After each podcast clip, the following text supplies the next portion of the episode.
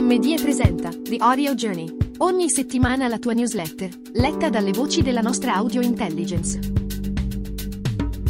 Nelle scorse settimane è stata pubblicata l'edizione 2023 di The Spoken Word Audio Report, una ricerca promossa da National Public Radio ed Edison Research, che dal 2014 monitora il consumo di contenuti parlati negli Stati Uniti, che comprendono i programmi delle radio news, talk, sport, gli audiolibri e i podcast.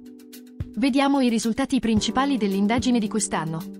C'è stata una crescita record del pubblico che segue i contenuti parlati, in aumento del 55% negli ultimi 9 anni.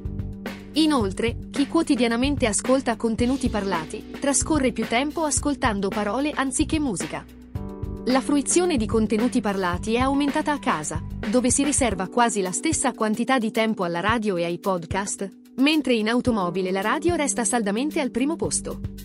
Inoltre, per la prima volta la ricerca ha certificato che i device mobili sono diventati il mezzo principale con cui le persone ascoltano contenuti parlati, genere di cui i podcast oggi rappresentano una quota importante e in costante crescita anno su anno. A noi che di spoken word viviamo, questi dati non hanno certo sorpreso, e hanno piuttosto avviato una riflessione che trae spunto dalle nostre esperienze nella radio. Anni fa, ci fu insegnato che esistevano tre modalità di lavorare per una stazione. La prima era il fare radio tipico degli anni pionieristici, ossia divertendosi, per scoprire quello che era un nuovo mezzo di comunicazione. Qualche tempo dopo, si entrò in una dimensione un po' concreta, in cui l'obiettivo era anche quello di vendere la radio, per poi giungere alla maturità e aderire all'idea che il nostro business fosse quello di servire un pubblico. Ma oggi, in quale business operiamo? I primi sono riconducibili al concetto di servizio, quindi all'evoluzione della casa di produzione con speaker e software di montaggio. Ma sappiamo bene che fare un podcast non è la semplice realizzazione di un file audio.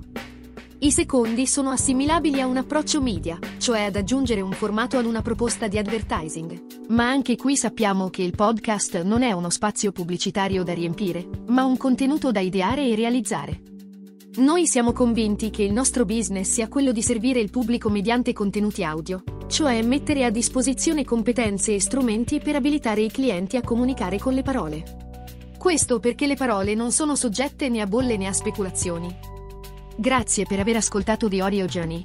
Iscriviti alla nostra newsletter per rimanere aggiornato sulle ultime novità nel mondo del digital audio.